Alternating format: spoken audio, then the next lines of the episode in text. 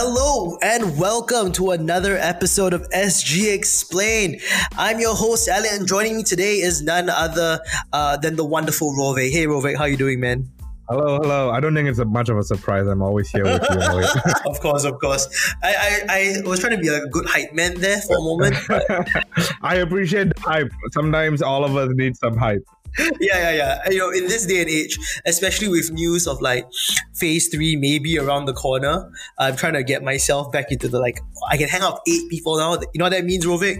You're back on the list. Oh man, I finally qualify. Yeah, yeah. If, if I didn't make eight, wow, I would be so sad. I thought this week we would take that time to explore a little bit about Singapore's mercantile history. We talk about Singapore's history a lot of times from the political or maybe even some of the human interest stories. We forget that Singapore is birthed as a modern port city and that means that the mercantile history of Singapore, really how Singapore was doing trade, how Singapore was a source of prosperity for a lot of people and families in the region, that story kind of just gets taken as a given. Right. So I'm very intrigued to know actually what did it take for prosperity to come to Singapore? Who were the people who actually were leaders in some of these trades and how did it look like for you to be successful? Yeah, and this is also an early part of Singapore's immigration history. So a lot of these immigrant families who are coming from like the Middle East, from China, from India, this is the starting point for a lot of um, some of the rich families that still uh, you know have their legacy left behind in Singapore. So I thought we'd explore a little bit of that together today. We're going to open up and set this backdrop much earlier on. This is way before independence. We're looking at the early 1800s, uh, 1819 to be very specific. And this was during the forced opening of China. This is the era of Raffles, dude. Uh, way, way back in the day. Uh, and that's when the Chinese merchants began to move to Singapore from places like uh, Penang, uh, Malacca. So these two other territories that would be as administered with Singapore as the Strait Settlement from 1826 onwards. And uh, from the Qing Empire, which is which is quite crazy if you think about it. These are uh, people who were distantly coming into Singapore. The first junk from Xiamen arrived in Singapore in February 1821, and with the end of the Opium War and the signing of the Treaty of Nanjing in 1842, uh, the Qing Empire was forced to open five new treaty ports, including Xiamen and Guangzhou, for international trade. For a long time, the Qing Empire was actually opposed to international trade. So they focused a lot on domestic issues. But it was only after the Opium War where the British said, hey, because you lost, we're going to force you to open up trade so that you can sell to us and so that we can buy from you under unfavorable terms to the Chinese.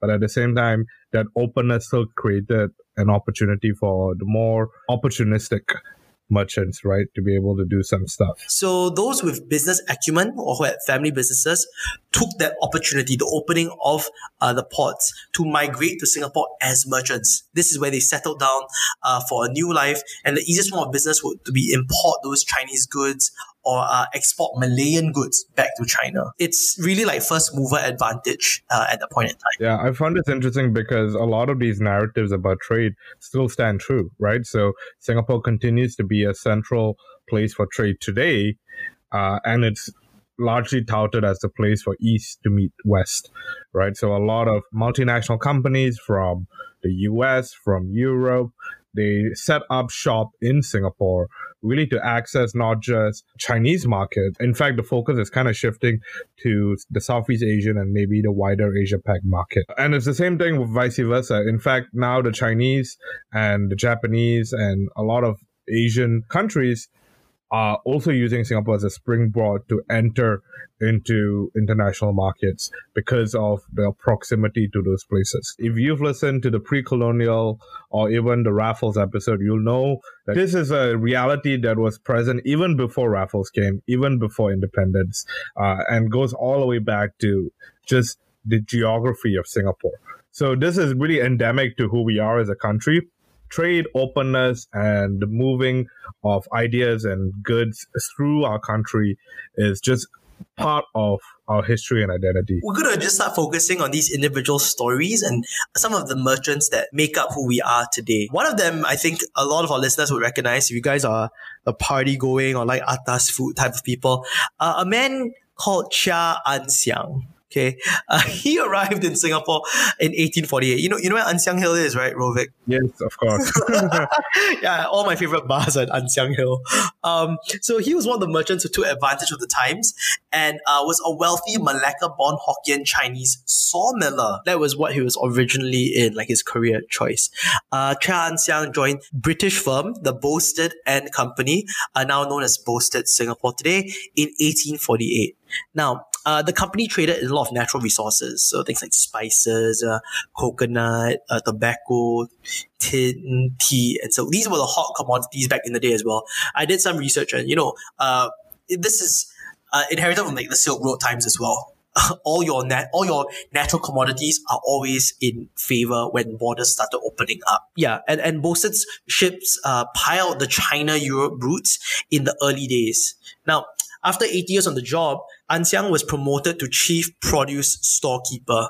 He then retired in 1819 after over 40 years of service in the company and went into the timber business. This is when things start to get spicy. Was that a joke? Oh yeah, a little bit, a little bit. Uh, pardon my puns. He also became a partner of the firm uh, Gyeoktit and Company in 1863, and after he became a wealthy landowner and one of the leading merchants of his time, he acquired both Ann Hill and Mount Erskine. Actually, before he bought the area, the hill was known as uh, Hill after this guy called John Gemmell, who was a merchant and a former auctioneer. And before that, it was known as Scott's Hill after its original owner, Charles Scott, who cultivated nutmegs and cloves in the area. The reason why the land was owned by these, I imagine, European merchants was because when Raffles first took over, he was just giving away land to all his European friends or you know business contacts and so it was only after those 40 years when Chia Ann Siang finally accrued wealth on his own that was able to to purchase that for himself. Uh, the second thing is I found it funny that the original use of that hill was Nutmegs and Cloves because there's a bar called Nutmeg and, Cloves. I just made that connection. So the foot of the area between Ann and Mount Erskine, where South Bridge Road meets New Road and Tanjong Pagar, was one of the earliest Cantonese Chinese burial grounds. Just more facts for you guys, but the Chinese used to call this area Ting Shan Ting, where the early Chinese immigrants who visited Ann Hill uh, when they wanted to send money home to their families in China, all these repentance houses uh, were there. Uh, letter writers, calligraphers had set up businesses at the five foot way of the shophouses to help the illiterate immigrants write letters home. And most of the houses in Ann Hill and along Ann Road were built in 1903 and 1941. It was once the traditional home of clan associations and exclusive social clubs, which for the most part can be pretty general, but actually it's also known for being the home for a lot of secret societies that were there. And in fact, the police had to do a lot of raids in that area.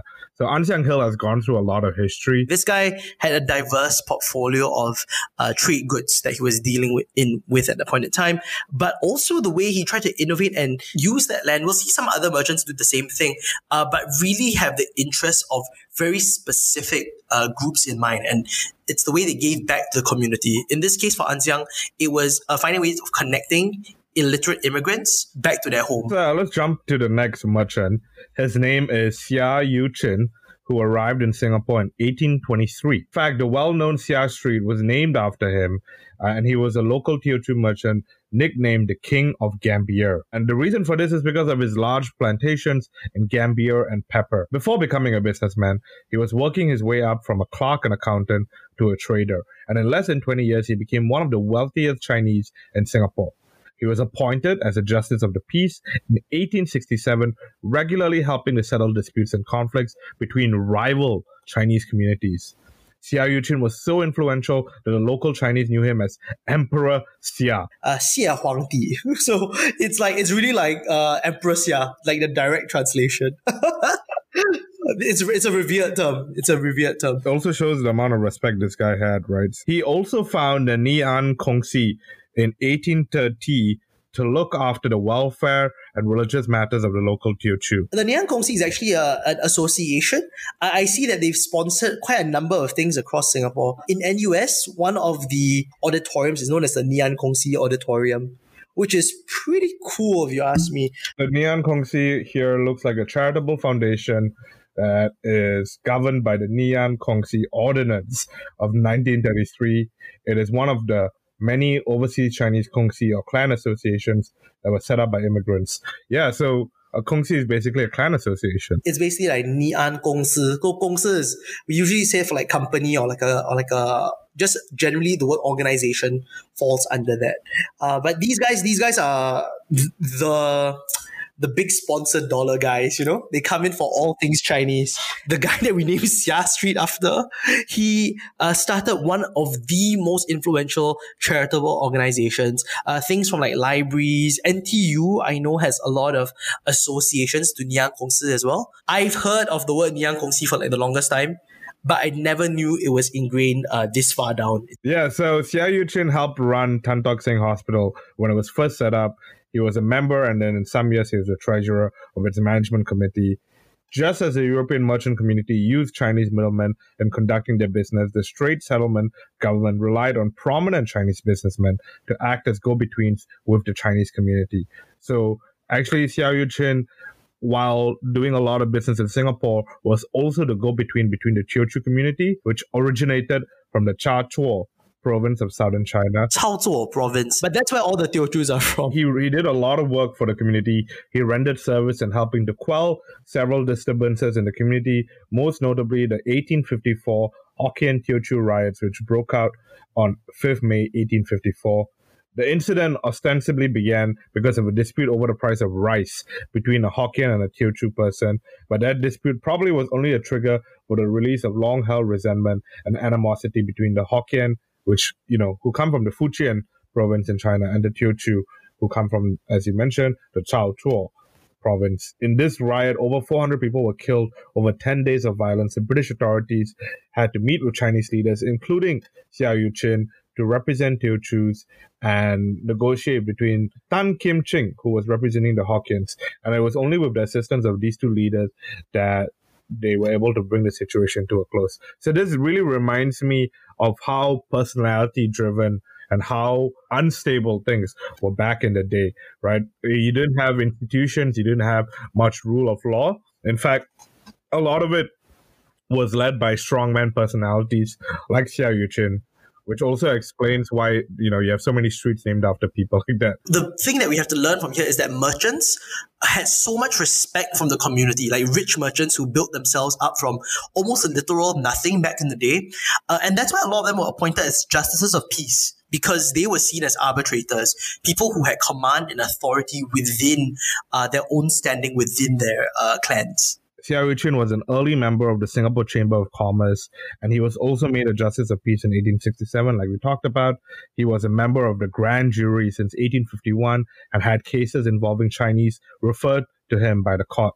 He was also made an honorary police magistrate in 1872, along with four other Chinese, including his own brother in law, Tan Seng Poh. So, you know, all of this they recognize the influence he has over the Chinese community, and they were basically like, okay, like if there's a lot of these intra-Chinese issues, let's just work it out with Seah Eu Chin so that it doesn't blow up. I think the colonials back then even knew, like, hey, if you want to dis- like do these intra-Chinese like disputes and solve them fairly without, they saw a riot right with 400 people dead.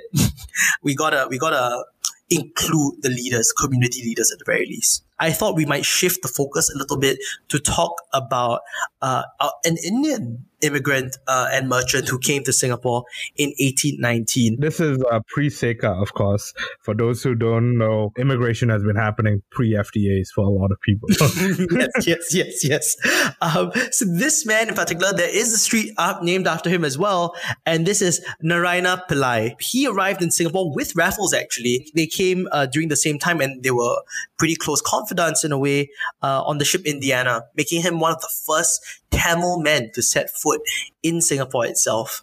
Uh, he started his career uh, on the Indiana as the chief clerk at the government treasury, where he verified the authenticity of currency. Uh, however, he soon moved on to become a successful entrepreneur and community leader in his own right. Now, what did he do? Noting the quick rate at which houses were being built, uh, Pillai started a brick kiln uh, by Mount Erskine, so, you know, uh, Tanjong Pagar itself, and he wrote to his friends in Penang for bricklayers, carpenters, and cloth merchants.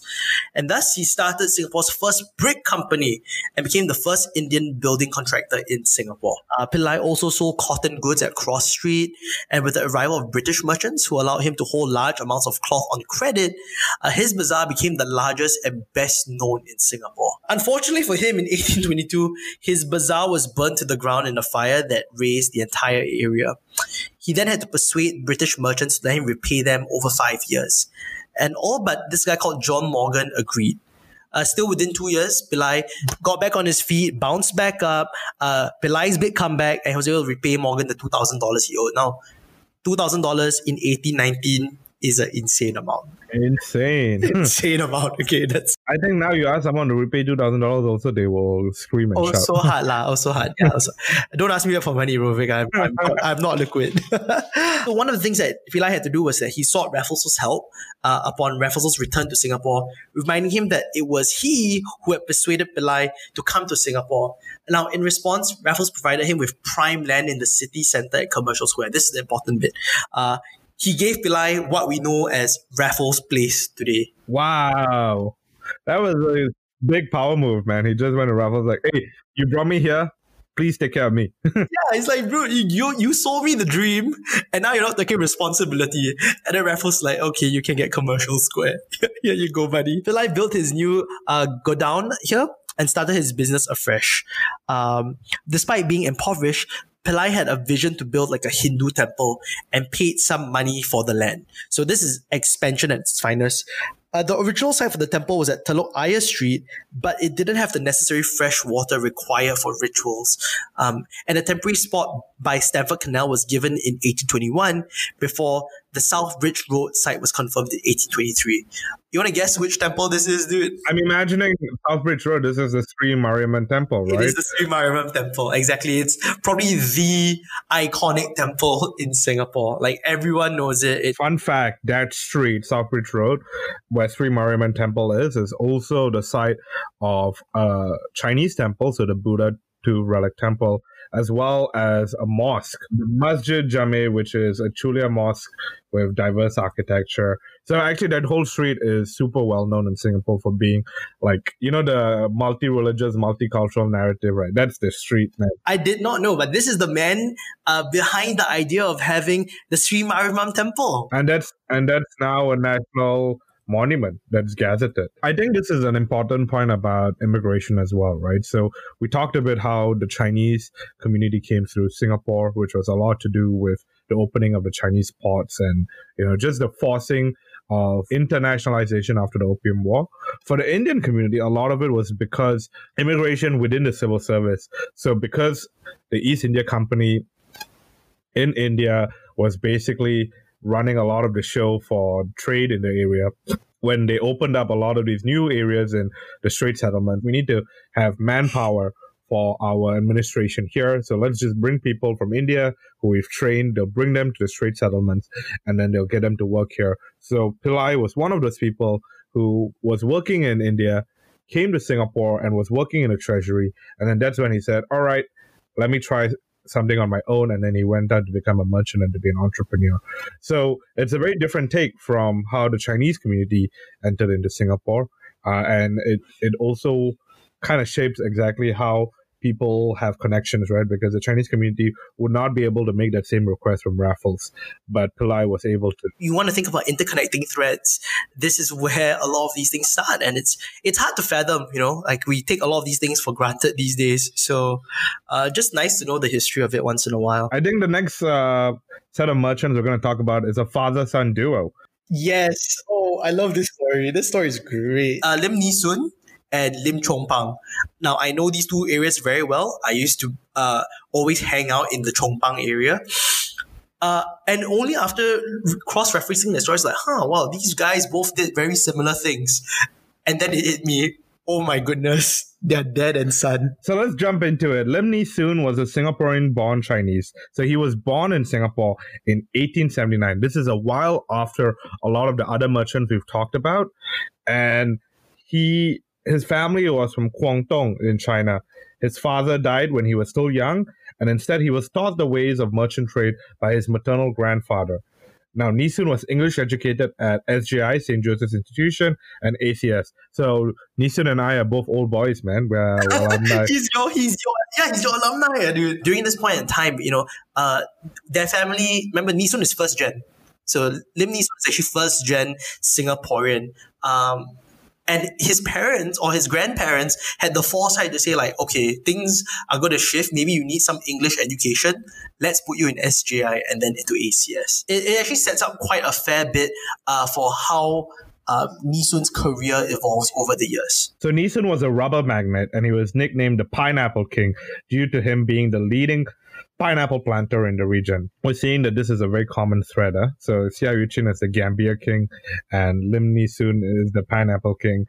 Uh, Soon was also a banker, contractor, and general commission agent. He was the first general manager of the Bukit Sembawang Rubber Company in 1908, and like many other great men of his time, Soon was also appointed as a justice of peace. For the community, he was one of the founders of Chinese High School and was a member of the Raffles College Committee. Chinese High is basically referring to now what we know as Hwa Chong, right? And the Raffles College Committee refers to the places in NUS essentially. Uh, so, so he was very, very passionate about education. So the fun fact about Nee Soon was that he was a close friend of the Chinese revolutionary and former president Sun Yat-sen.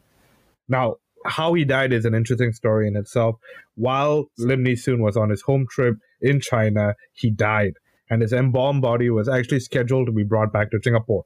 However, the Chinese government actually requested to give him a state burial instead, and he was buried in Nanjing near the mausoleum of his good friend Dr. Sun. His story did not end there. He had a legacy and that is the story of Lim Chong Pang. Lim Chong Pang's father had made his name in the rubber industry, uh, but by the 1930s, right, this particular industry was in decline in Singapore. Without much choice, right, Chong Pang diversified the family business into other areas, notably uh, property and estate management. So this guy was pretty big brain. Uh, if you think about uh, this time, right, 1930s, we are we're we're still not close enough to independence yet. But whoever controls land and you know the idea of managing a state in a pre-ordered kind of like society, I think was very good foresight on his part. I mean, we can say that because we have hindsight, lah. But quite a big brain play, if you ask me. Um, the construction of like a British naval base uh, from 1923 to 1938, for example, uh, led to an influx of laborers into the Seletar area, and Chong Pang himself saw a need for more residential space. That was that was his his play. Like if mm-hmm. he sees an influx of people, let's build houses because that's where we can earn some serious dough. Uh, he dropped small residential plots in like the old West Hill estate uh, with space for a hut in each plot and leased them out to laborers for 50 cents per month. Chong Pang was also involved in like municipal works around the area, including like the erection of a bridge over the Seletar River uh, to facilitate communication between villages and the construction of the Sultan Theatre in 1939. Uh, it's not there anymore, don't bother. And as he felt the growing population of surrounding villages requiring some entertainment. Now, uh, we'll see this as a bit of a trend, but for Chong Pang, he really wanted the betterment of people's lives. Uh, and he took a particular interest in the media scene for some reason. Because um, after his father's death in 1938, Chong Pang took over the Apollo Theatre in Geylang and renamed it Garrick Theatre. He also opened and managed a number of other theatres. Yeah, it's very progressive of him. It is right. If you think about what everyone was trying to do back in in those days, uh, entertainment, while you know it was an upcoming thing, we had nightlife and and all that being built. The Bugis Street eras think about it back then, uh, was was still a thing. But to own and to spend your money investing in these properties, by no means was, is it a simple decision, like, if you ask me. I saw a few days before like the Japanese invasion of Singapore in 1942, uh, Chong Pang's family was evacuated to Bangalore, India, where his son Herbie Lim Eng Kwan continued his education. Uh, Chong Pang himself continued working with his father's business interests, including the Thong Ike Company, and in 1945 he set up Southeast Asia Film Company he set up a film company here. That's that's that's his dedication to the craft and art, I suppose. I couldn't find a lot of information about uh, why he loved film or media so much. If you see a man spending a lot of money in the area, he's probably got some passion for it. And he was one of the more prominent business leaders in the industry, uh, known for his outspokenness and fairness. He was a multiple term president of the Indian Motion Picture Distributors Association of Singapore and a board member of the Cinematograph Exhibitors Association of Singapore and the Federation of Malaya. I'm also starting to realize that this guy is a true Singaporean man. He's like working with Indian communities, he's working with Malayan communities, uh, and of course, he has his Chinese heritage. And his time was so progressive that he was doing film and theater. This guy is really a renaissance man of his time. But aside from that, he was also a director of the Overseas Assurance Corporation, a company which his father had co founded.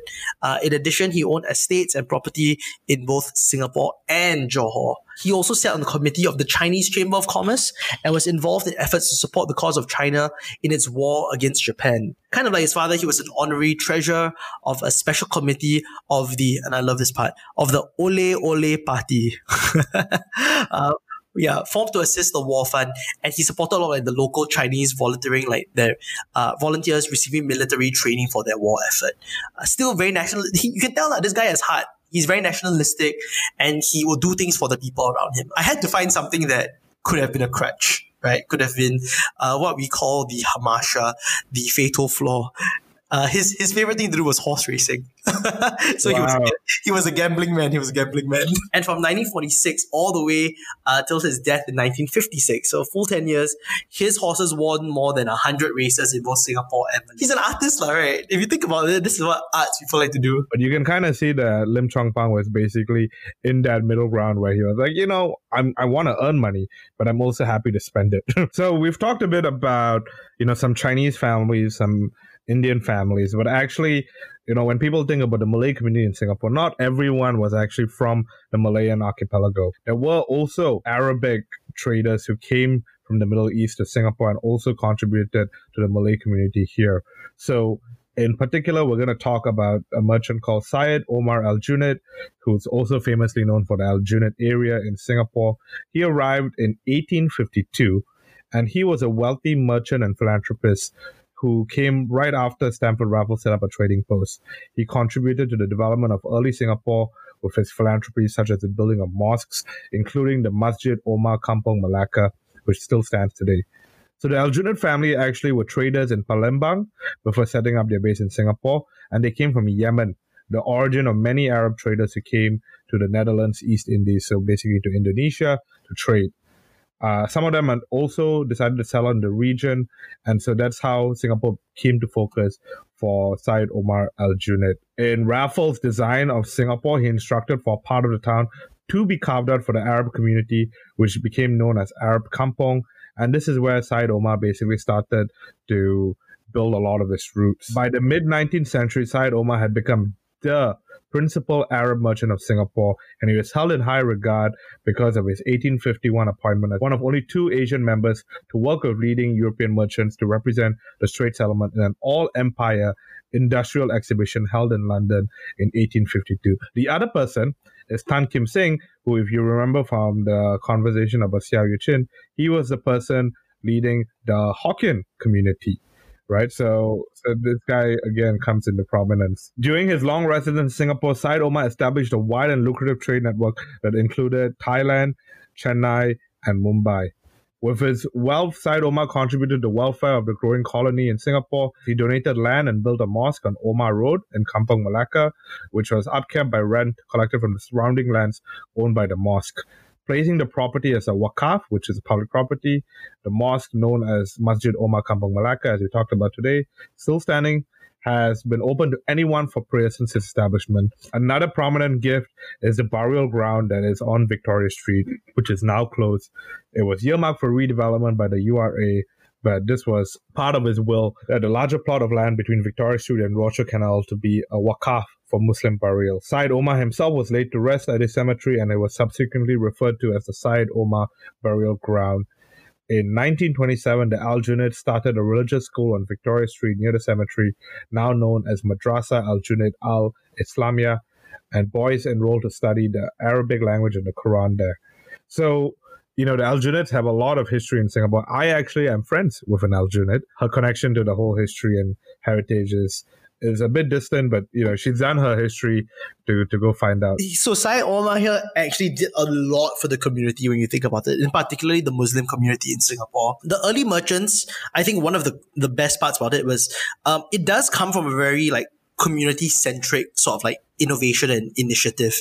A lot of these guys were looking out for the people around them, and that's what brought them to power and prominence. Not only were they smart in terms of trade and in terms of being, you know, like entrepreneurs, but they didn't stop just there. Yeah, I, I have a question for you, Ali. Do you think if these people were to come to Singapore today, right, in today's Singapore, that it would be just as welcome? Oh, I I highly doubt it, dude. Like in our in our world of globalization, when we see overseas you know, like immigrants coming to set up shop in Singapore. It's like, oh, they you know, that's business that we could have done. But I guess I'll acknowledge that back then there weren't that many local populations, right? So almost everyone was an immigrant and everyone saw these strongman personalities as, oh, like actually this is a way for me to build up a home in Singapore. If I stand with this person, if I follow this person, actually, he is giving back to the community. I can benefit from that. And all I need to do is to pay respect to him. Right. So a lot of these merchants, they thrived on not just trade, but also political affiliation. So with the powers that be, as well as community strength, right? So by being leaders in the community, they were able to actually progress a lot of the solutions that needed to be introduced for their communities. So I think in Singapore today, we have a lot of these institutions in place. We have a lot of the local communities in place. And so when an immigrant comes in and says like, I want to do something different, there's always a lot of resistance because they would prefer for things to rise from their own ranks. And this is a personal view, right? I don't think that fits in within the narrative of Singapore because we've always been an open country. We've always thrived from the ingenuity and the openness of the people who come to Singapore. So I think our immigration story is undergoing a massive relook, and that's important, right? We always need to ask ourselves what's the value of immigration to a country, but at the same time, I fear that we hold standards that are very different from what used to be, and that will diminish a lot of the value that we can actually get from immigration. Yeah, these these stories like just researching and reading through them, I thought they're very inspirational because it really is not just a rags to riches sort of position. It's a rags to riches, but I bring the people who are alongside me up as well. I try my best to uh, give back and and help build a society that has given me a place that you know they relocated. Most of these people, they weren't thinking of making business here and going back home. They built it here, maintained relations with home, but made base camp in Singapore itself. There's a very long list that we could have gone through. And although, you know, we've, we've touched on some particular dates and points in history and some of the significance of their contributions, honestly, I think we barely scratched the surface. We probably touched like point something percent of like of, of what these people um you know the backstories and the amount of research that involved i could probably write a thesis if i had the time. And kind of to end off this segment right we're going to do like a speed round to kind of share with you some of the locations which you might be living on who knows uh, and that they're actually famous merchants who uh, they are named after. See if you can recognize any of them. Uh, before before we go into it, though, I would like to really thank uh, National Library Board. You guys provided some sick information on this, and uh, there's this blog uh, called Remembering Singapore. Now they're the guys that advocate for like conservation. I have a few roads which I know of, and some of them might ring a bell. I'll briefly tell you their stories. And then if you know any more, feel free to DM us on Instagram or Twitter or just like, yeah, just tweet it at us so that we know uh, some more interesting stories that you guys might have. The first one I know is Lim Tua Tow Road. So Lim Tua Tow Road is uh, it still it still exists today. If I'm not mistaken, it's at Hougang and um, it's a place where a lot of merchants still have their shops there. Like it's the trade hasn't changed a lot. It's Still very old school in feel. He's a Teochew landowner and merchant. Uh, then we have Lim Ah Pin Road. So Lim Ah Pin is a cool guy. Uh, he also has a name. Everyone was a king of something back in the day, right? This guy was a famous vermicelli manufacturer, and he was known as the Hoon King. Uh, what he did back to society was that after he made his fortune, he built a lot of houses in Upper Serangoon. The next one is this place called Belilios Road It's named after this guy called I.R. Belilios, a Calcutta born Indian merchant of Jewish descent who was in cattle trade along Serangoon River in the 1840s. Um, so, you know, there was a lot of booming cattle trade back in the day, and we saw a rise of the number of roads that were used for said cattle trade. Hence, you might recognize Buffalo Road and Kerbau Road. Uh, Kerbau means uh, like cattle in Bahasa Melayu. So those roads are named specifically because, uh, near Belilios Road, because of the fact that cattle trade was so rampant back in the 1840s. I always wondered why we had a Buffalo Road, and this explains it. it explains a lot, right? Fraser Street. It's named after a man named John Fraser, who was a Scottish born merchant who moved to Singapore in 1865. If this name ring, rings a bell, it's because you might have drank some soft drinks recently.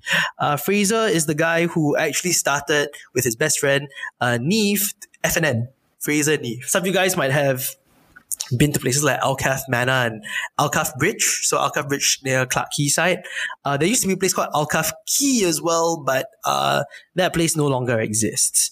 And uh, this is actually in memory of the Alkaff family. The guy who started it off is Syed Sheikh bin Abdul Rahman Alkaff. There's a story which I found a lot of information on, but it was very difficult for me to process because they did so many diverse things as a family.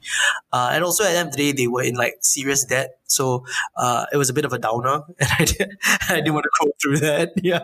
And lastly, this street, which I thought was a really cool story, uh, Solomon Street, named after Mr. Abraham Solomon, uh, a merchant who came to Singapore in 1836 and is one of the earliest Jewish settlers. He was at the trading office at Boat Quay and became a prominent figure in the local Jewish community. In fact, he took part in the construction of the first synagogue in Singapore uh, at the appropriately named street, uh, the synagogue street. uh, however, the sad part is that he lost most of his fortune in opium speculation in his later years, and he died in 1881 and was buried in the former Jewish cemetery in Orchard Road. Uh, the reason I put this point here is because I did not know there was a Jewish cemetery at Orchard Road, and I didn't even know that we had a place called Synagogue Street, and I didn't even know we had an active Jewish community. So apologies to all my Jewish friends here. Yeah, apparently the Jewish community in Singapore is one of the most underrated features about Singaporean culture. The only Jewish cemetery now is in Choa Chu Kang. There is an Elliot Street and Elliot Walk, but they are in no way related to me. That's our non-exhaustive list, and uh, what a journey it was! What a journey it was. Honestly, our merchant history is very rich, and like I said, we we really barely scratched the surface. Uh, if you guys have any more stories, and we would love to hear from you all as well. Uh, our Instagram DMs are always open. You know, you can always tweet at us.